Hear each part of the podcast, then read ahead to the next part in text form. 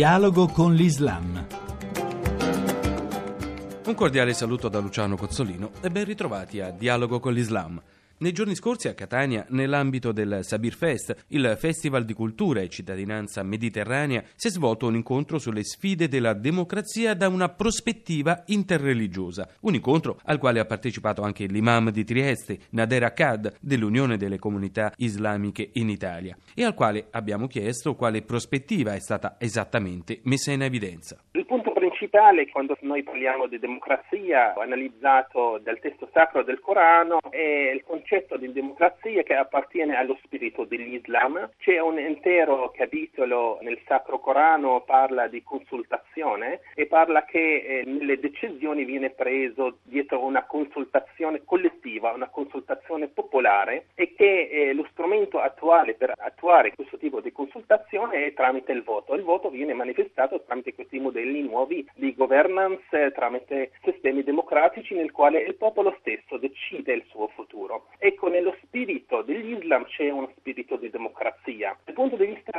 interreligioso abbiamo analizzato come non è possibile avere un vero dialogo interreligioso se non dentro un'atmosfera democratica. Dentro dei stati che non sono democratici, il dialogo interreligioso che sembra così fiorente è un dialogo di facciata, non è un dialogo di cuore, non è un dialogo che appartiene alla popolazione stessa, ma soltanto per scopi di potere. Questo fa emergere sempre sempre più un Islam occidentale. E questo lo vediamo certamente, lo vediamo oggigiorno con i flussi migratori, flussi che partono dai sistemi eh, di governance, da sistemi e stati nel quale non c'è una vera democrazia verso un paese che dà la libertà di espressione, la libertà di credo la libertà religiosa. L'Islam stesso non può crescere se non dentro un'atmosfera democratica, un'atmosfera che rispetta l'altro, rispetta la dignità umana, rispetta la vita umana stessa che sono valori islamici e rispetta anche l'altro, il diverso che anche nella religione, diverso anche nelle culture c'è un rispetto. L'Islam vive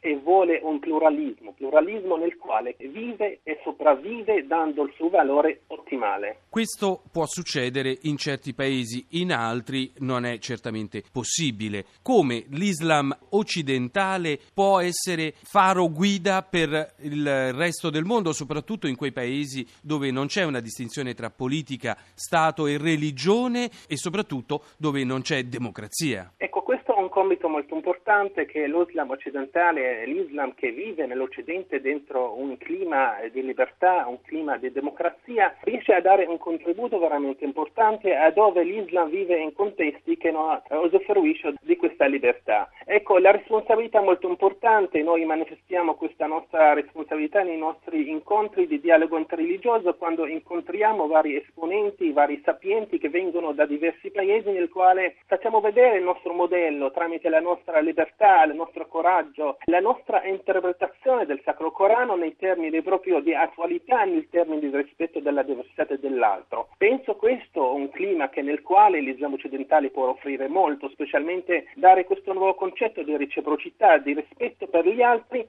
e vive in un pluralismo, pluralismo vero, eh, vissuto proprio dalla base, dalla gente, dalle relazioni comuni, dalla quotidianità e che parte da questo amore per il prossimo per poter fiorire a diventare anche un vero modello di dialogo all'interno sia della comunità islamica in sé nei rapporti sia con le altre comunità. Quindi può essere un modello di ritorno in certi paesi? Sicuramente oggi ho visto che già con questo flusso immigratorio che tutti gli immigrati scelgono proprio i paesi nel quale c'è sicurezza, ma il principio di partenza è quello di trovare un paese dove si rispetta la dignità e la libertà. La libertà è un molto valore che viene espresso anche dai sistemi democratici, il che vuol dire il ritorno già a questo tipo di modello diventa un desiderio da parte di questi popoli che vivono in questa conflittualità non soltanto di guerra, di violenza, ma anche delle conflittualità interne nel quale vedono la libertà che è il cuore e lo spirito dell'Islam che è un strumento di desiderio e questo anche l'Islam occidentale può offrire molto. Anche per oggi è tutto. Ci potete trovare su internet all'indirizzo www.dialogocolislam.rai.it. Alla prossima settimana.